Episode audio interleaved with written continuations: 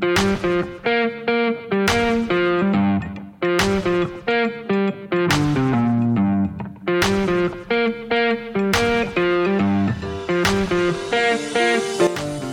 everyone, and welcome to Let's Pod This. My name is Andy Moore.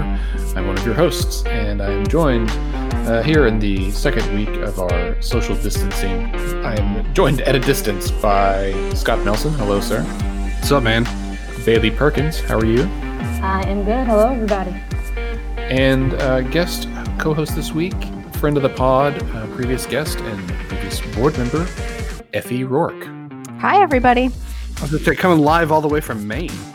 Yes. We wanted to have a, a Mainer on the show today to help explain what the what the outbreak looks like across the country. Um, also, Effie um, is always an Oklahoman at heart. I think it's fair to say, and stays in the loop on Oklahoma politics, and I think offers a fresh perspective. Uh, so, thanks for joining us. Yeah, I'm glad to be here. And I will say that in Maine, it's important that you're not a Mainer unless your ancestors came on the Mayflower. So Really? yeah, you I'm I will will never be um a Mainer. So I'm just visiting as far as they're concerned. We uh we visited Maine once and they they told us something similar. They were like, "Yeah, you you can say you're from here if you're like maybe third or fourth generation, but but definitely no earlier than that. Yep. Like yep. um, unless you're living on land that your family has owned for a minimum of 100 years, you are you're you're not from Maine. Yep. What's funny about that is because in Oklahoma, so many people in Oklahoma like really do live on land their family's owned for 100 years, but they're only the second owners, right? Like, yeah, it's true. It's true. um, all right. Well, uh, how, let's start with just like kind of uh, a brief personal check in. How's everybody holding up? Man, this is weird, right? Like this whole situation, it's just uh it's different and strange. And I honestly, from like just my own personal experience and then talking to other folks, I don't think it's really I don't think it's really set in yet for a lot of folks. hmm Well, maybe more than last week, but not enough people have taken it seriously. Not as much as next week, I anticipate. I find myself kind of fluctuating between am I overreacting? Am I underreacting? And, you know, so much staying off of social media helps because there's so many extremes of like, this is the apocalypse and it's really bad and going to get worse. And then, like, well, testing's really low. And so maybe it's not that bad. So I find myself kind of like swinging between these wild feelings all day long.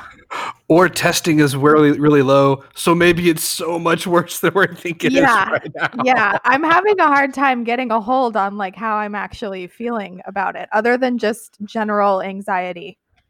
Yeah, or just like going to sleep and then waking up hoping that Ashton Kutcher will pop up saying we've been punked. So Yeah. Right. Yeah. And uh, I think it's tough because there's so many numbers coming at us about infections, hospitalizations, deaths, and it varies so widely state to state, country to country. And it's really hard to, I think, for most folks, I mean, myself included, to to know how to peg where we're at, right? Even I saw someone did a bunch of graphs like for every state and the number of infections, but the scale of the graph was different for every state, right? So a tall bar could be 30 tests, it could be 300 tests. I was like, well, that's a huge difference. Like, we need some kind of standardization across the board. hmm and it's you know it's kind of one of those deals like this is i know it's i think this is more true in the age of social media than at any other time and i'm as guilty of it as anybody else but like everybody's like you know we've gone from being like armchair you know political strategists to like now everybody's an armchair epidemiologist to like and you know like Yeah. Mhm. So many hot takes, and it's kind of exhausting. and i mean it's it's important to remember even you know um i think we're going to talk about like a few numbers a couple numbers here in a minute that are i think illustrative but it's like modeling how these kinds of things spread through populations is extraordinarily complicated like people literally write dissertations on how you model this kind of a, a disease outbreak and so anybody who says that like oh it's gonna happen like x y or z um is unless unless they are in fact a bona fide public health expert. Um, They wouldn't say it though. Well, right, right. Like, Well, so you know, quick update. I'm sure most of our listeners know this, but today is we're recording this on Friday, March 20th, uh, at about three o'clock in the afternoon. So, um, as of now, both the University of Oklahoma and Oklahoma State University and many other universities here in our state and across the country have announced they're going online only for the, remember, the remainder of the semester.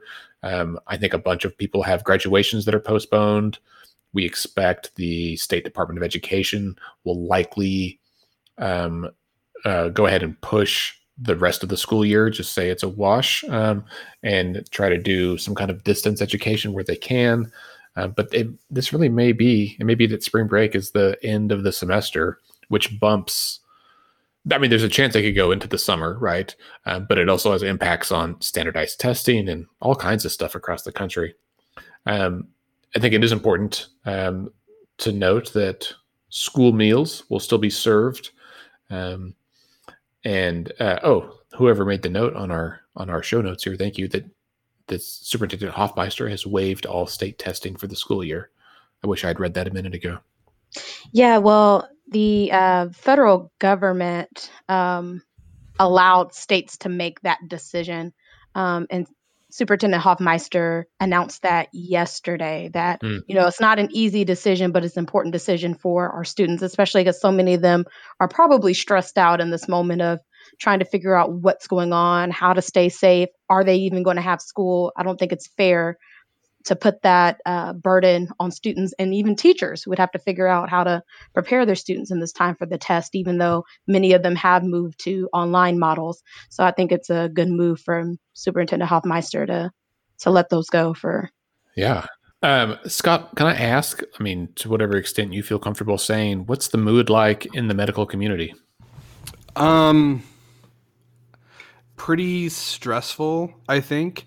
You know, um, I will say like I've had a ton. I mean, I've had just a, a ton of people. I mean, like uh, many of whom, all of whom are on this podcast right now, have reached out to me and been like, "Hey, man, like, how's it going?" You know, friends have said like, "Hey, um, you know, we hope you're staying safe." The truth is, so I work in an outpatient setting, meaning I see patients in a clinic. I don't work in a hospital or an intensive care unit.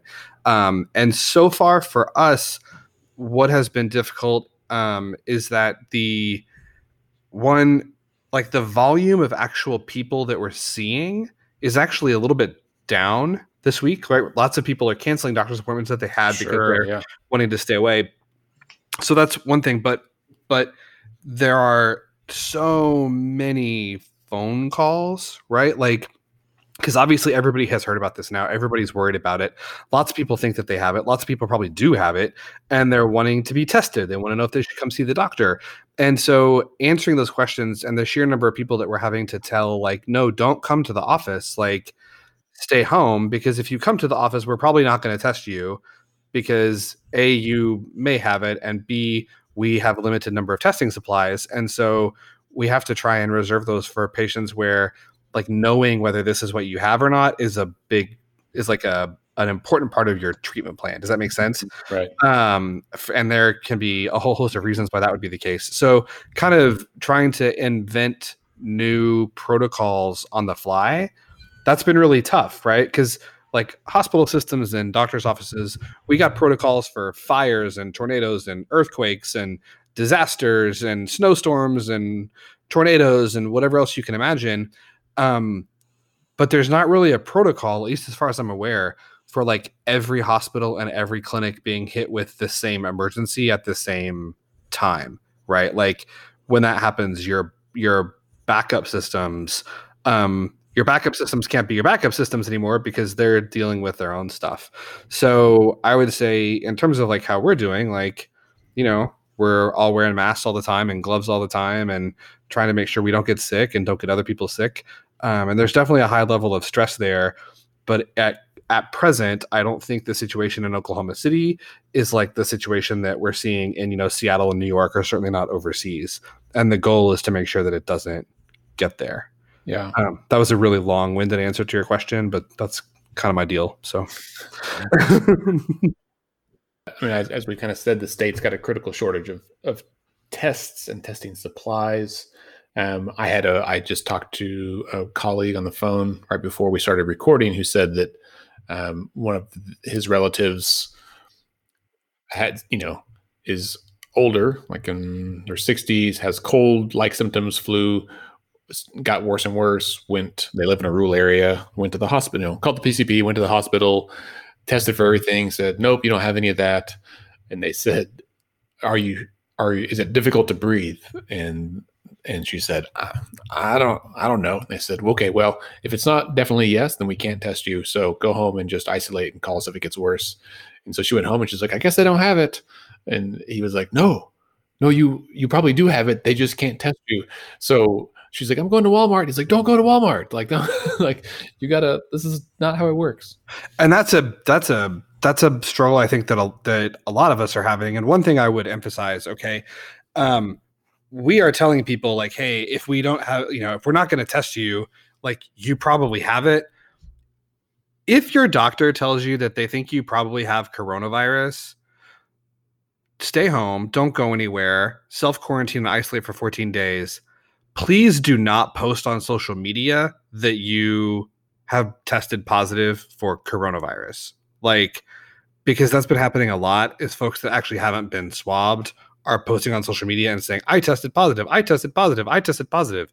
And like right now, because we're in this very like critical kind of early phase where we're trying to get a sense of how widespread this disease is, um, we need to know who the true positives are and we need to know who the true me- the true negatives are. And like you probably have it, then self isolate yourself and treat yourself like that. But please don't post on social media that you tested positive for coronavirus. Scott, is there has there been any additional information about the folks who've recovered, whether they're immune now or like is it safe for them to be out and about in society?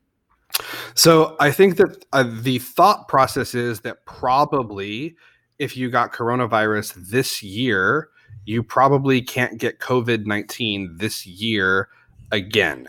We don't know yet if this is like the flu, where you can get flu A in 2020 and maybe you won't get flu A in 2020 again, but you could get flu A again next year because it's a different kind of strain. We don't know that yet. I know that there are lots of labs that are actively working on answering that question. Like if you've gotten, you know, if you've gotten sick with the disease that we call COVID 19, can you get it again in the future? And we just we don't know the answer to that yet. Um, but that's a critical question to answer in terms of vaccine development right? Like are we going to have to have a new vaccine for this thing every year?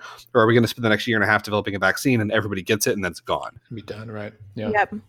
I think as testing expands, you know, uh, we all expect that the number of cases will go up. I think it's important to say, right? And um, hopefully like this sounds weird, but hopefully we will see a dramatic increase in the number of cases because that means a dramatic increase in the number of tests that are being performed.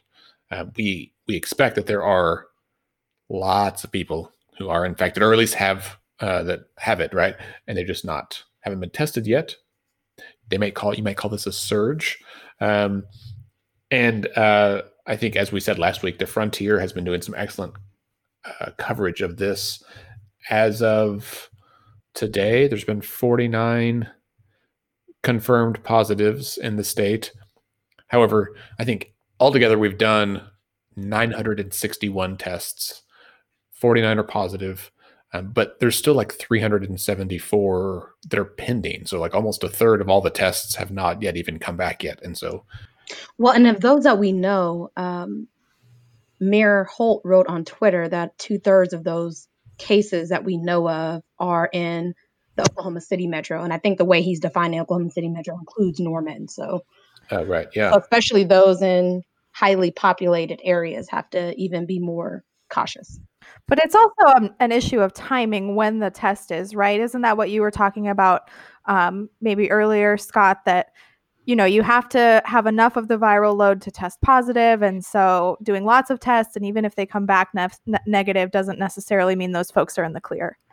Yeah that's 100% true. The other thing to think about in terms of the way that the numbers are coming back is we have 49 positive tests. And i want to be really clear i don't know the answer to this question but one thing that matters is when those tests were done Okay. So a lot of tests right now are being done at outside laboratories outside the state of Oklahoma um, because we simply don't have the number of tests and the capacity here. So just with like transit time and travel time and running the assay, and that everybody in the country is trying to do this test, results are going to take some time to come back. Right. So this is not like a deal where, you know, somebody's, you're necessarily going to get test results like in 24 hours. So like the, we got five new positive results today. Were those tests done two days ago, five days ago, 10 days ago? Like where, like where in the time course of this outbreak were those like, like what, what, what point in the time course of this outbreak do those positive tests represent? I don't know the answer to that, right? Because if it's seven or 10 days ago, then that changes that, that changes things. Yeah. And we did have our first death that has been directly attributed to COVID 19 uh, a man in Tulsa is 55, um, and our certainly our condolences to his family, um, and thoughts are with them. All right. Um, any other comments about COVID 19 coronavirus yes. situation? I have one more. It's both relevant to the outbreak and to Oklahoma, which is that if you have not watched Pandemic yet on Netflix, you need to watch it. It's a docu series, so it's not it's real life. Um, it came out before all of this happened. I believe in 2017, right? Yeah. Yeah, yeah. And it, it follows um, these infectious disease specialists around the world as they're trying to track, you know, what's going to be the next pandemic. And then lo and behold, here we are right in the middle of it. But um, the interesting thing about it is that it features a rural Oklahoma hospital. Um, and and really loops in some of the struggles that the state budget has faced, some of the decisions the state legislature has made in cutting funding so much in recent years. Um, and it's just this one rural doctor in Oklahoma who's terrified of a flu outbreak. Um, so if you're if you're interested in in that, that's definitely a great um, and very timely series on Netflix right now. That's fascinating. Also, that reminded me of another thing that came out on Netflix. Yes, Bailey. Joe Exotic came out too. I watched the first few episodes and it is weird, wild stuff. right. That's that's my plan for this weekend. What's it called? Like Ti- Tiger or something? What's the name of the series? I don't know. It's right on the front page though of Netflix, and it is so much weirder than I thought it was going to be. Well, for our listeners who may not know who Joe Exotic is, he uh, owned a tiger safari um, in Yukon or Mustang, I believe. I believe it was Mustang.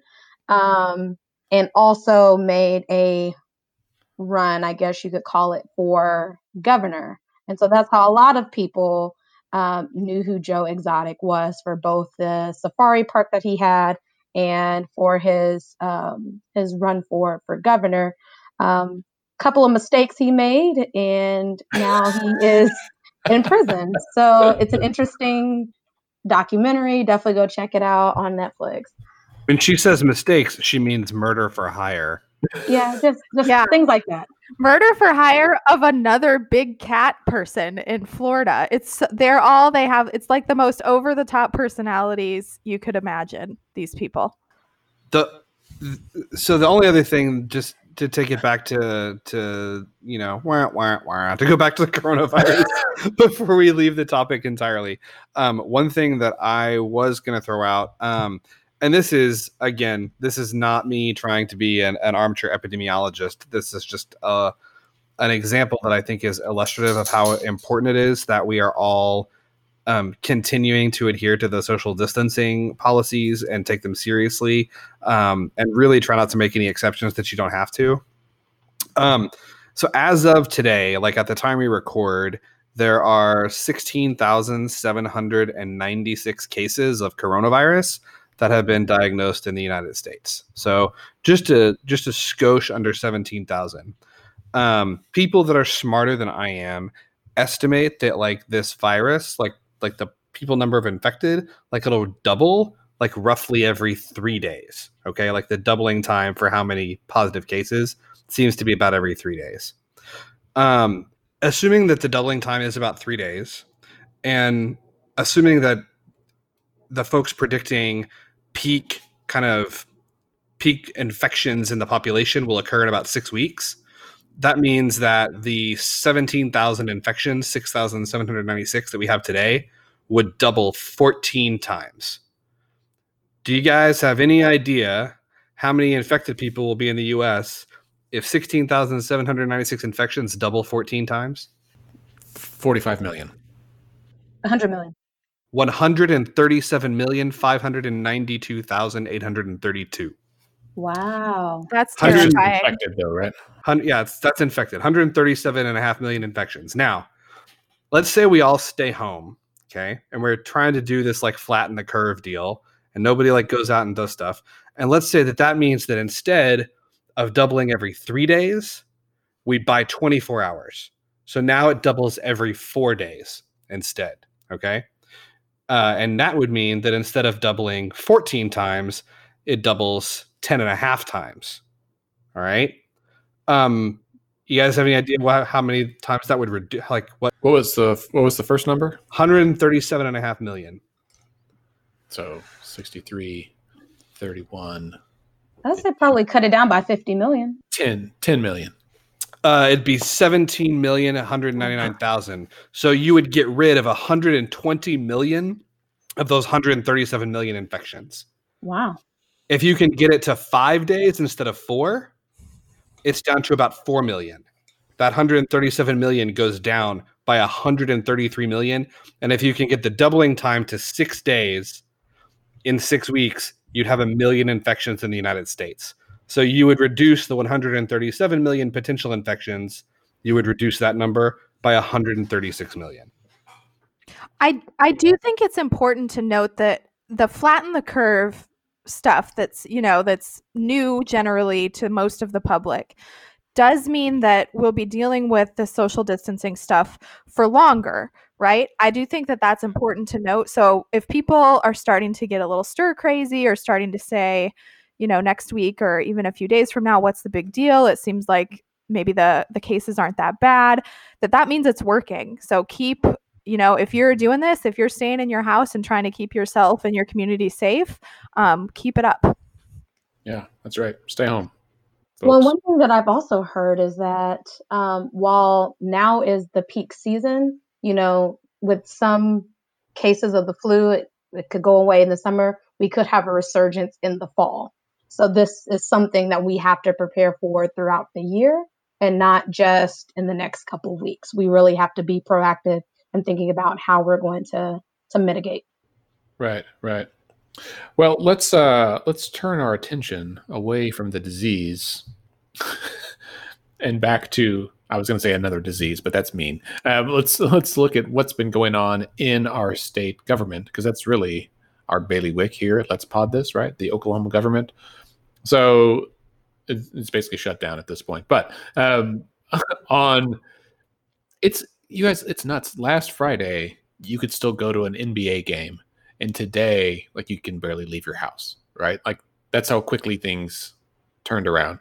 So on tuesday the legislature passed really two bills. One to allow some money to be transferred out of the lengthy trial fund that i'm sure most of us didn't even know existed that they can use it to pay for various things. Uh, and then secondly they um, made some changes to the state's open meeting act to allow public entities so like literally every board commission whatever in the state like school board city council you know oversight boards all that stuff everything that's subject to open meeting act um, to allow them to meet virtually either on the phone or teleconference or video conference like what we're doing. And that process was a little bumpy, I will say, as someone who has a vested interest in that. So, what happened was the Senate passed a bill. So, they basically took a House bill, House Bill 3888, stripped the language out, dumped in a floor substitute. So, just put in new language, you know, without going through committee, just straight to the floor that would expand the Open Meeting Act and allow entities to, to meet again through using technology and a few other things, and then they passed it and sent it to the House just before lunch. And in that process, um, one of the one of the clauses, right, like made this in place for a year, so till March of 2021, and that was a little anxiety provoking because the day before, Speaker McCall had said, listen, we're gonna we're gonna have special rules and we're gonna suspend some things, but only for the minimum amount of time. Like if this was proposed next year, I would not support it. And so now we got a bill going over that would basically change rules, changes the law for a whole year. As it went to the as it went to the House, basically during the lunch hour, the House rather than because it was a House bill, so they if they had amended it and sent it back to the Senate, the Senate would have had to pass it and then send it back to the House for the final passage. So rather than doing that, the House took an old Senate bill that was hanging out there from last year, again, stripped the language out, dumped in a floor substitute that was the same bill, and sent it back over, changing a few things. And so at the end of the day, uh, what happened was the legislature passed some moderate changes to the Open Meeting Act to allow public entities to meet. The Attorney General reached out to uh, a member of the Oklahoma Press Association and said, "Hey, I, like he texted him during all of this debate and said, "Listen, I'm watching this. We are working on some frequently asked questions. Basically, like my office will clarify what this law says, so that you have some concrete rules by which to go by." Um, and all that got passed, the governor signed it, and ultimately it's a good thing. But it was like, it was like watching legislative gymnastics for about four hours, and I was like trying to write blog posts and have a statement about this. That's my favorite kind of gymnastics. Mhm. It's the only kind I can do. anyway, at the end of the day, it all it all passed, and and honestly, like I think the way it is now is pretty decent, and maybe even a little ahead of where our government would have been without it. Like at some point, we've got to make some rules and some laws to include virtual meetings because it's 2020 and this is how the world works, right? And so it's I wonder if in the midst of all the chaos and panic, this outbreak, this pandemic might actually push some aspects of our government forward in a way that is positive overall. Well, that makes sense because I mean the Senate is having to close until March 27th, and it's adding not necessarily confusion, but really pushing the legislature to be innovative and, and thoughtful about how they're going to meet their constitutional obligation to finish the state budget. And so the legislature is going to need to think going forward how to innovate so when these moments happen, that government can still do what it needs to do. So the other big thing this week um, was about Medicaid expansion, right? Um. So, as we all know, Governor Stitt has proposed his plan for Medicaid expansion and essentially has expanded Medicaid at this point, right? Full expansion. But he is pursuing a waiver from the federal government that would restrict Medicaid pretty substantially. And he went ahead and filed that, I guess, last week, or was that just on Monday? It's all running together now. Well, they had public comment on this week, so Right. Because once they filed that, it started the 30 day public comment period on Tuesday or Wednesday was the first one of those. And then they have another one today. Um, but they're having to do that public comment virtually because you can't be gathered in groups of 10 or more. And I think that's caused a lot of uh, confusion and a lot of concern, right? That maybe this would inhibit or hamper public comment efforts. What do you guys think? confusion and concern. I'll say it. People are freaking pissed because, I mean, because this is a huge this is a huge deal, right? Like, um, this is a huge change to one of the most important state programs um, that we have, and they're proposing it at a time when people's access to healthcare is arguably even more critical than it is generally. Um, two, they're proposing it at a time where the normal and typical means that people have to address their concerns aren't available to them, right? Um, three, they're proposing at a time where people probably aren't paying attention um, because they're more concerned about keeping themselves and their families healthy and safe and not getting sick. Um, and four, it a lot of folks, many people are saying that it's uh, that it's not very good policy. Um, well, the enrollment's going to be low in the way that it's happened. this is the thing that, that like I don't I mean I a lawyer I am not but I don't understand how this is going to work because like the statute says, and like Effie and Bailey know more about this than I do, but like the statute says you can't use waivers to do things to Medicaid that make Medicaid like not work as well. It has to be stuff that's going to increase people's acts, like improve people's healthcare and increase, like make their healthcare better, essentially. And the state's own report says that the plan will depress enrollment. Like it's going to kick people off. Like, how do they think this is going to pass? like legal muster, even if they can get it through. Well, and even politically, you know, I think as you said, the the timing is either just really clueless and tone deaf, or it's purposefully um, they're purposefully doing this at a moment when people's attention is directed elsewhere. And you know, either one of those scenarios is not great, particularly considering the impact that Medicaid has and how many people rely on it and how many people need it. That's that's a pretty major proposed policy change at a moment when arguably the government should be focusing on other things too.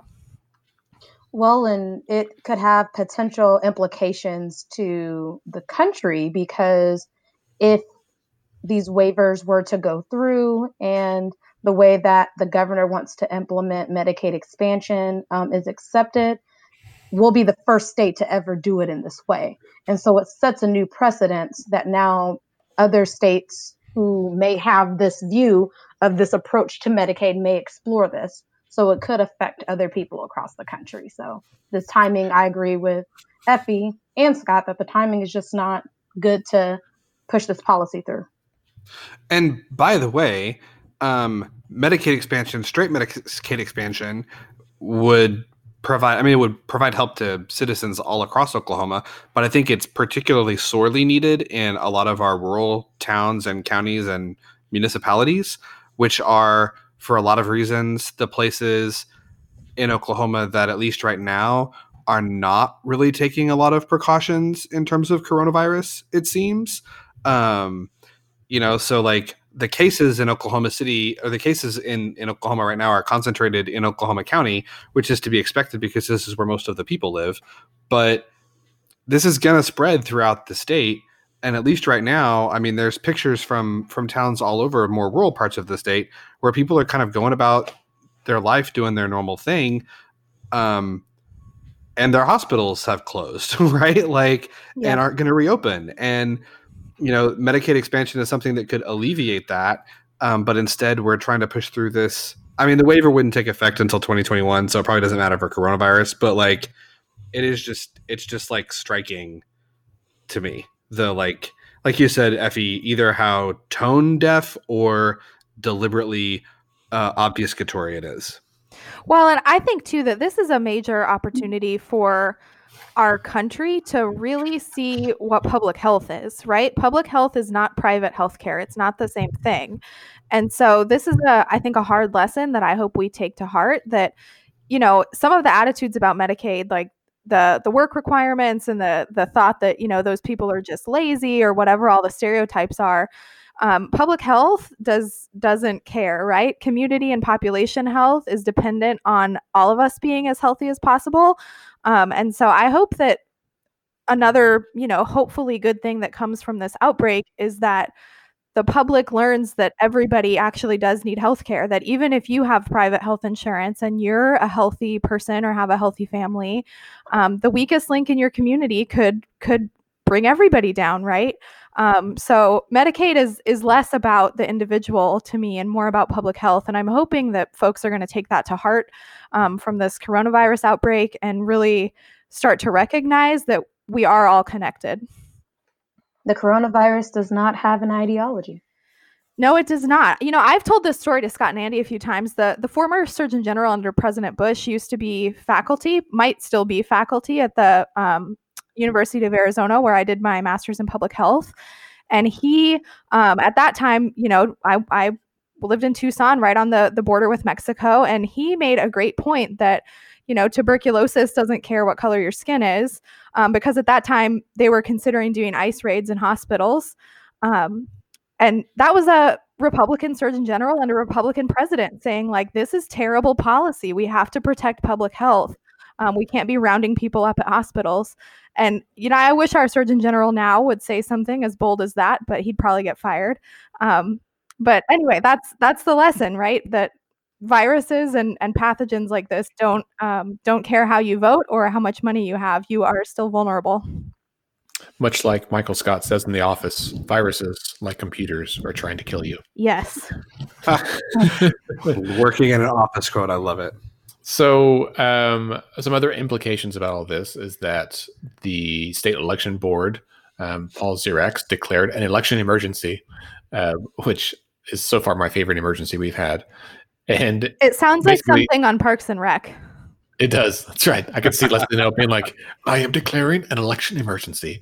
Um, that does not mean that we need to have one right away. It means that um, the elections that are scheduled to be held in April can be rescheduled. Uh, this week, there was a, pri- a, presidential primary in Ohio and Nebraska and some other states, and it was just a mess. Uh, the Ohio thing was fascinating because the court and the governor and somebody else were going back and forth until like they were issuing statements at 10 p.m. and even at 4 a.m. just hours before the polls opened. So I'm glad that uh, that Paul Ziriax went ahead and got this out there. Do you guys um, think that this is going to have any impact on our June in-state primaries?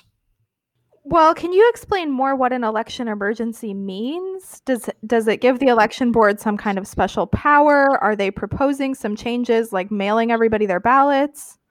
Well, so yes. Um, so the an election emergency is kind of like a state of emergency where it does give the election board some leeway in how they handle things and basically they they called it to allow school districts, municipalities, you know, everything else to move elections to another date. They wouldn't ordinarily be able to do that.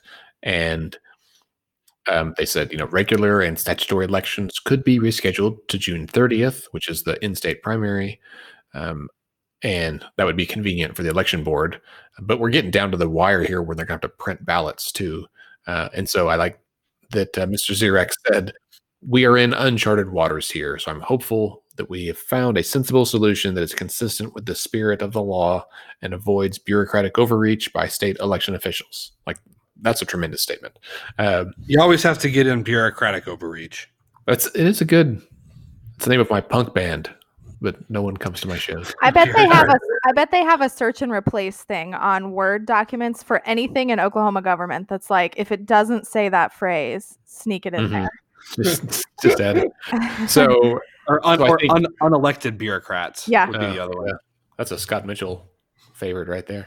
um, so yeah, so I you know next month April is candidate filing, and they've they basically you don't have to be in person to file, and they're they're you could get someone to notarize it and mail it in.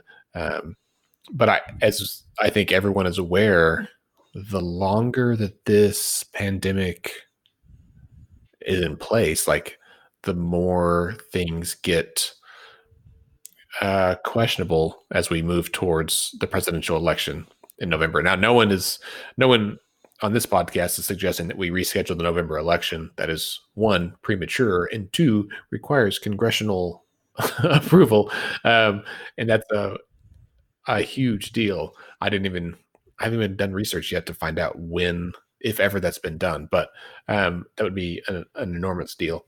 I think what we're looking at is just how do we get from here to there given the current state of things. Yeah, and you can see this becoming partisan really quickly if there are proposals to allow everybody to vote absentee. Um, I'm sure we're going to hear lots of panicked calls um, from the right about voter fraud and and things like that. So I'll be interested to see how this plays out in different states as well as at the national level um, because elections are pretty important, as we know, and um, the way that those unfold determines everything. So, well, and even how the structures are in place varies from state to state. And so, one state could have decent turnout because they have online voting mechanisms, while other states may struggle because they don't have, you know, those different uh, processes in place where people can participate. So it'll be interesting to see what decisions are made to to maximize the vote. Yeah. You know, one thing that's interesting to me is because I've, you know, listened to some other some other podcasts and they you know, we've talked about this question of like if you were I think what's probably going to happen is, you know, like not a rescheduling of election, but like making it easier for people to vote, right? You know, vote by mail, sorts of things. Like, okay, let's say that we change nothing about the election Okay. Like everything proceeds as is. States conduct elections exactly the way that you are do now. There's no expansion of early voting. There's no expansion of vote by mail. Um, it's the same. So, who seems to be most vulnerable to the coronavirus? Old people. Or elderly. Okay.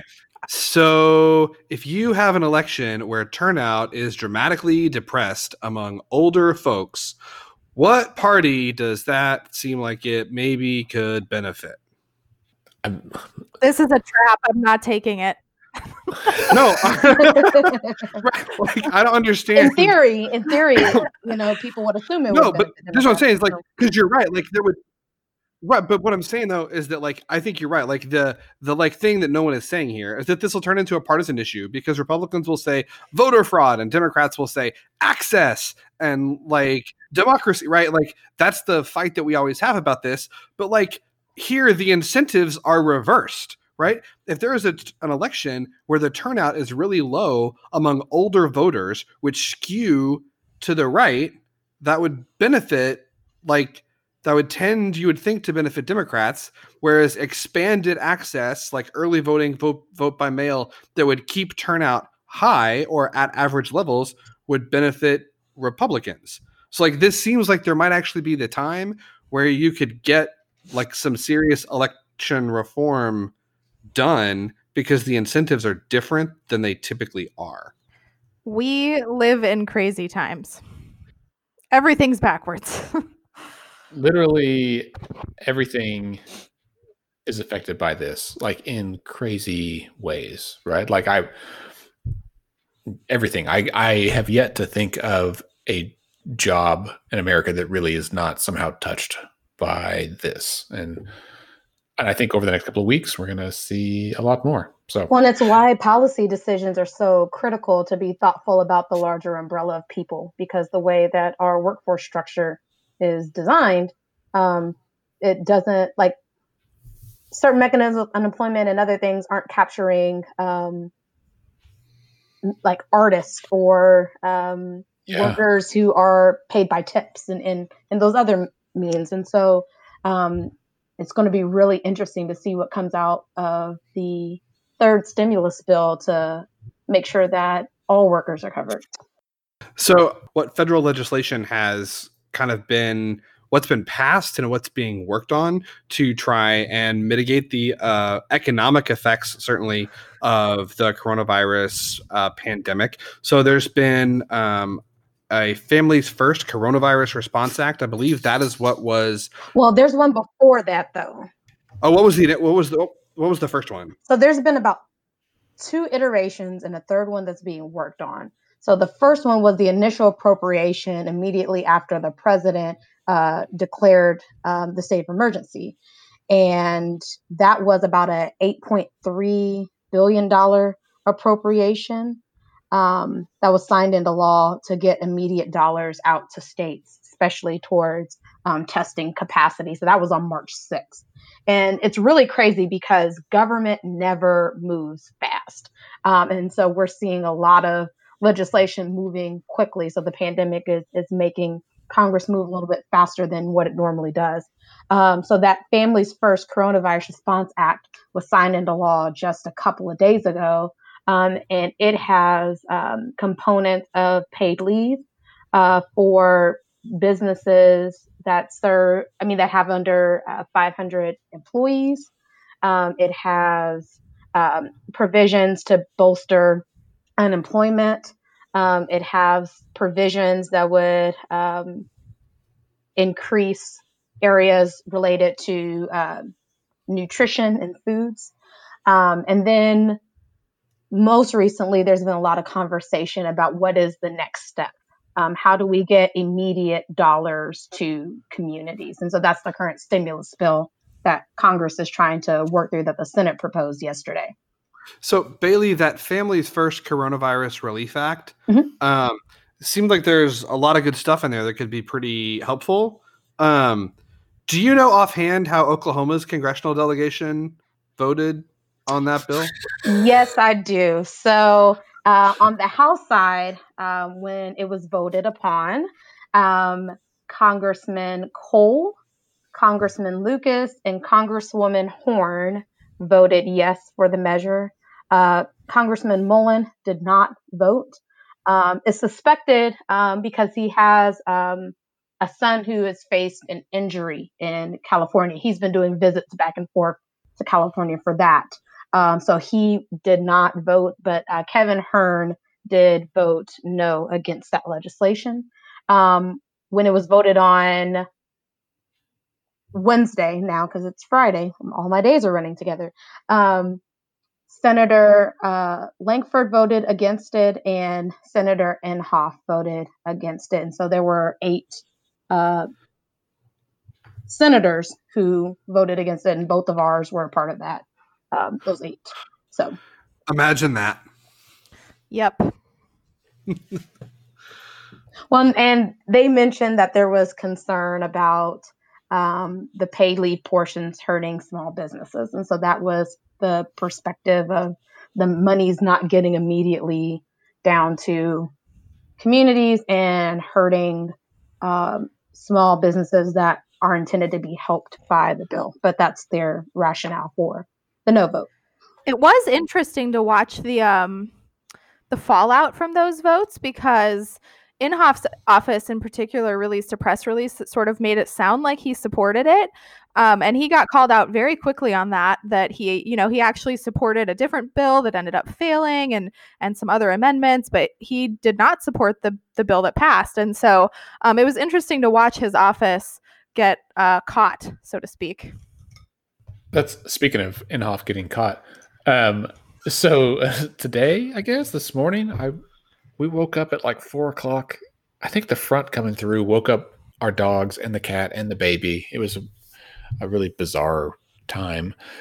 But I saw an article for the New York Times about some insider trading, right? So uh, there was, I think, five senators, one of which was James Inhofe, that was named as someone who allegedly dumped a bunch of stock just before America really started to realize how big this pandemic was going to be. Another person was Senator William Burr, who like chairs the Senate Intelligence Committee, and he's like yesterday NPR had a story about him giving a talk to a small kind of private group um, in which his language was much more aggressive about how bad this is going to be than he had been publicly. He'd like just authored an op-ed saying, "Not so bad. It's going to be okay," and then told this group, "Oh no, it's going to be real gnarly."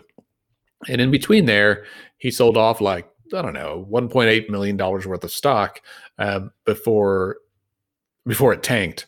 As Um, one does. Right.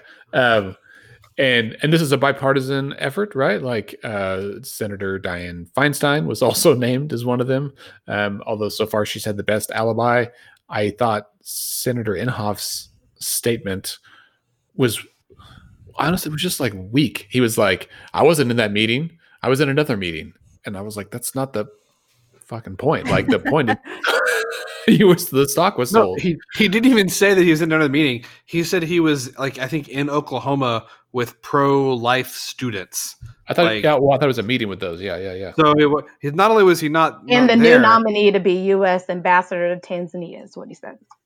Tanzania? Come on. That- it's it's it's a little bananas. They're all you know they're all saying that like they don't make any of their own investment decisions and that all of this is done like through third parties who manage their assets and they're in you know ETFs and index funds and and all this stuff. I don't know. It's not a it's not a good look. It's not a good Um, look. Well, and interestingly, you know, a lot of folks are calling for there to be investigations about this insider trading accusations for these senators, and the chair of the Senate Ethics Committee is Senator Lankford. Um, and so, you know, I don't want to project what's going to happen, but I anticipate that um, this is going to probably not turn into much unless there's a, a separate investigation outside of the Senate. Good. Like that I didn't know that and like the irony is just right the mind boggles. Yep. Uh speaking of have you guys seen Effie you probably have not been since you're in uh since you're in Maine but um Andy Bailey have you guys seen Senator Inhofe's like his like his opening salvo and his reelection bid and his uh, uh, the commercial of him flying his plane. Yeah, I saw it during the Super Bowl. if you guys will allow me to continue, it's like it's all recorded on his like in helmet mic. Yes, while he's flying his plane and talking about the talking about the greatness of America, doesn't really say anything about what he has done or will do as a senator. It's just him flying his plane that's painted red, white, and blue and talking about America. Um, Isn't that all it takes anymore? I mean, that's the thing. I'm sad to say, I think it's probably a remarkably effective ad. yeah. Effie, have you seen it? I have seen it. Yeah. Yes, I've seen. Okay. Um, I've seen many jokes about it on the interwebs. The thing that that baffles me, and and I've said this for a long time about lots of uh, legislators. The man is 85. Doesn't he want to like rest and play with his grandkids? Being a senator is hard work. It's grueling. You have to travel a lot. You have to read a lot, I'm sure. It just doesn't, that's not how I'd want to spend my 80s. I'm surprised that the interest among that age group remains as high as it does. I mean, he's served since the 80s. So he's mm-hmm. been there for a long time representing Oklahoma. I don't. I don't have a lot of power, but I've heard it tastes delicious. Yeah, I could see that. to, to put in perspective his age, and and you know, this is this is um without uh, saying it's a good or bad, but just to to clarify how old he truly is. He was born during the Dust Bowl. Like he was alive during the Dust Bowl, and he still is making decisions for Oklahoma. Um, well, but also as a balanced perspective, huh? it would be. A, I said as a balanced perspective, it would be a huge loss to Oklahoma. Um, yeah, should somebody yeah. else be elected because he has one of the most powerful positions in the Senate. Yeah, he's a very senior senator yeah, was the armed services chair of the Senate, and so um, I mean it's a, a double edged sword. We talked about this last year. You know, when we were had a we had an issue with the way graduate medical education was funded in Oklahoma. Um, the Oklahoma's medical schools were short several million dollars, and there was it was like a whole big big thing. But there was a defense spending, I think, authorization bill, and Senator Inhofe just like inserted a line that was like $30 million for medical education in Oklahoma. And like we talked about it on the show at that time, like I disagree with Senator Inhofe on like any number of things, but let's just say that our senator or one of our senators was a freshman in either party, right? Like they don't get to be like, oh, uh, hey, by the way, we're putting a $30 million appropriation for medical education in my state into this bill. Um, why? Because I said so. Right. well, that's that's one thing that's been interesting being in Maine is you know Senator Collins is in the same position. Um, a lot of people are really unhappy with her, but she's such a high-ranking senator and she's so powerful um, and has brought so much to the state that people here, you know, I don't know if, if folks in Oklahoma are feeling a little bit torn about voting for Inhofe or not, but people here are definitely torn about whether they want to s- continue to support Susan Collins. Effie, I don't understand. Why would anyone not want to support Senator Collins? Um, you know, a lot of people are still pretty upset about her vote on Brett Kavanaugh. Um, and I forgot all about that. Yeah, Good that golly. people in Maine are not happy about that. And um, I'm hearing a lot of ads on the radio and stuff um, that are really criticizing her for taking so much corporate PAC money from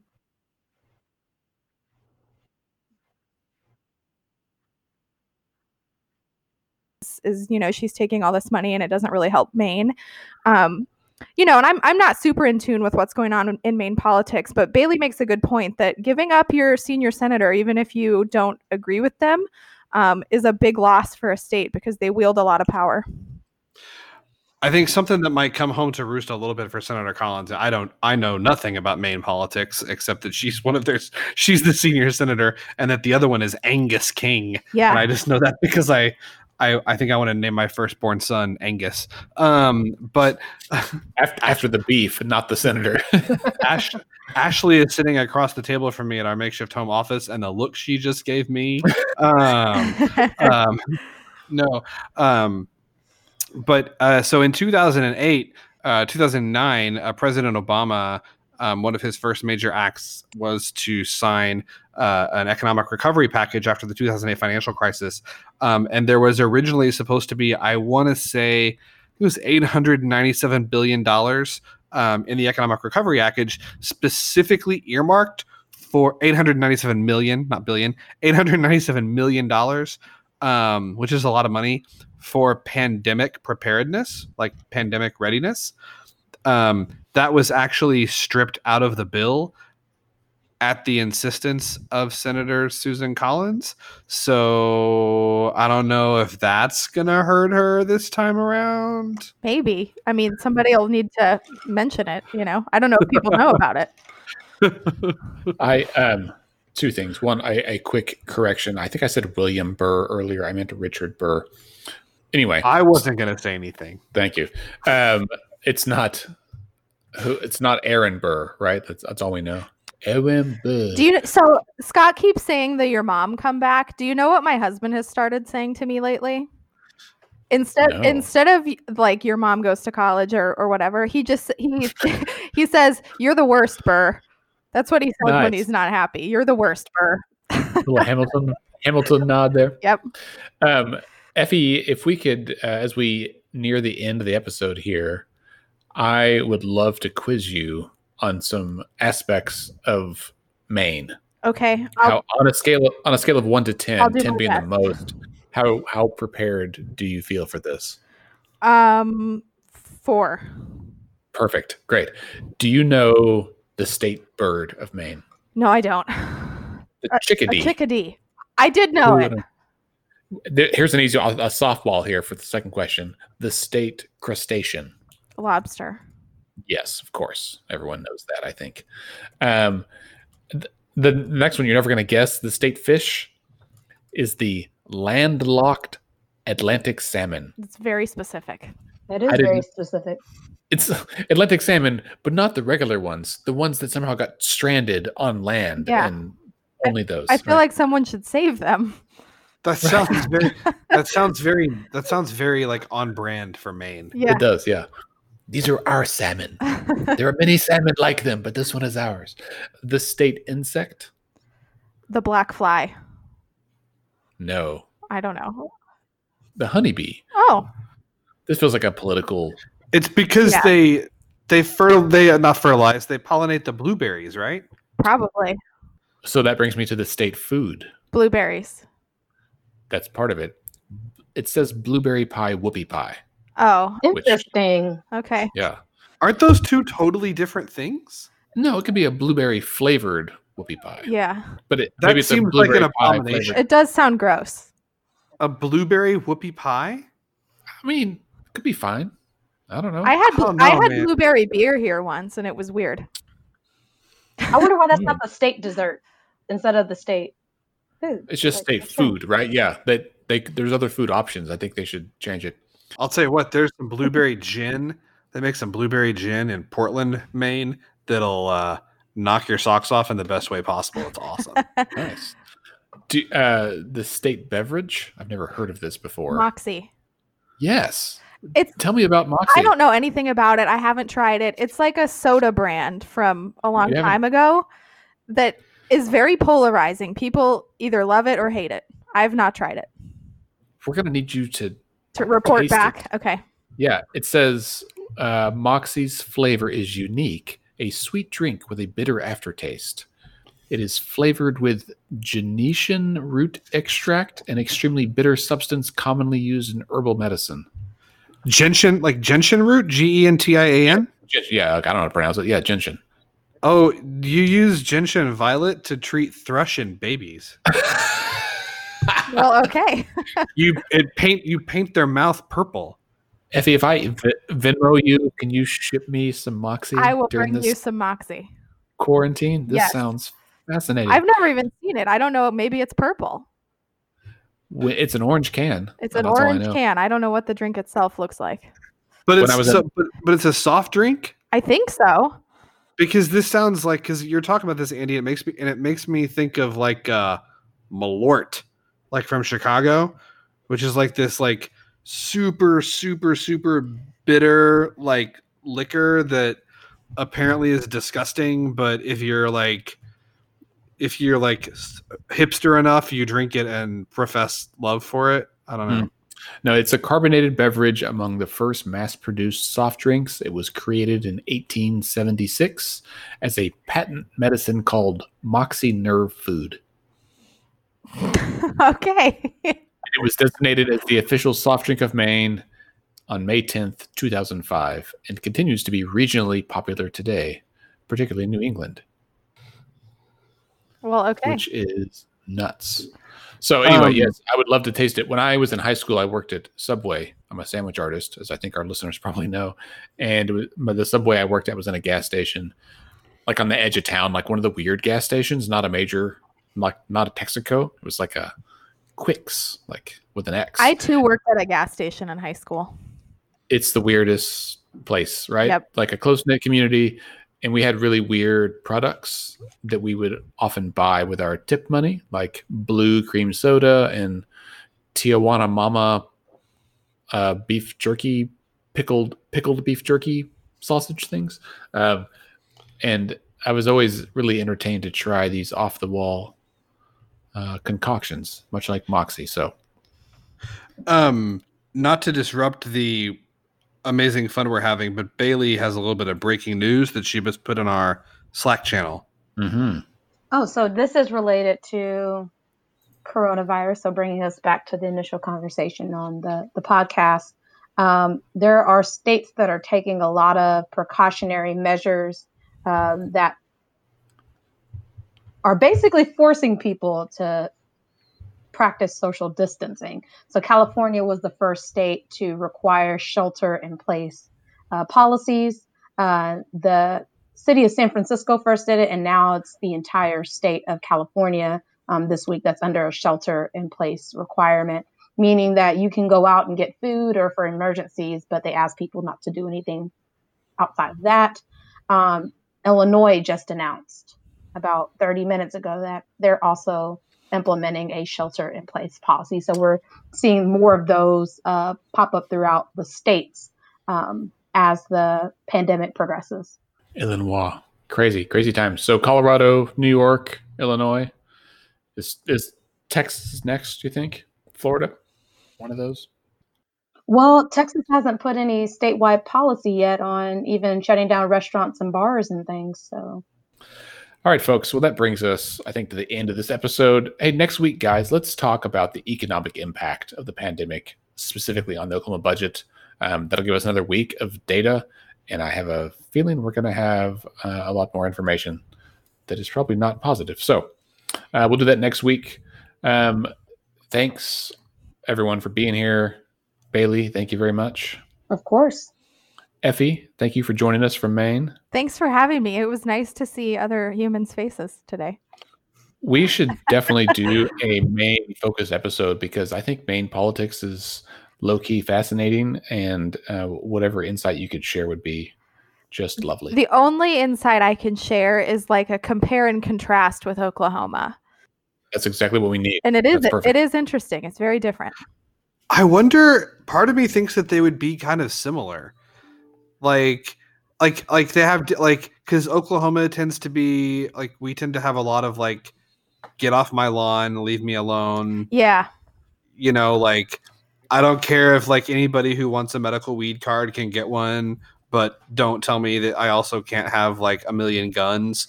And it seems like Yeah. there might be a similar strain running through a lot of Mainers. There is a similar um, strain for sure, except for like add in a little bit more. Like I make my own organic granola and I sew things out of llama wool. sure.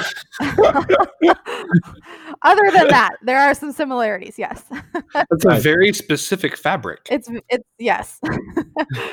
So we're gonna call the episode "Surf and Turf" because it's the same state. Just you have lobster and we have beef. yeah, and then we'll talk about it there. That's a great a great plan.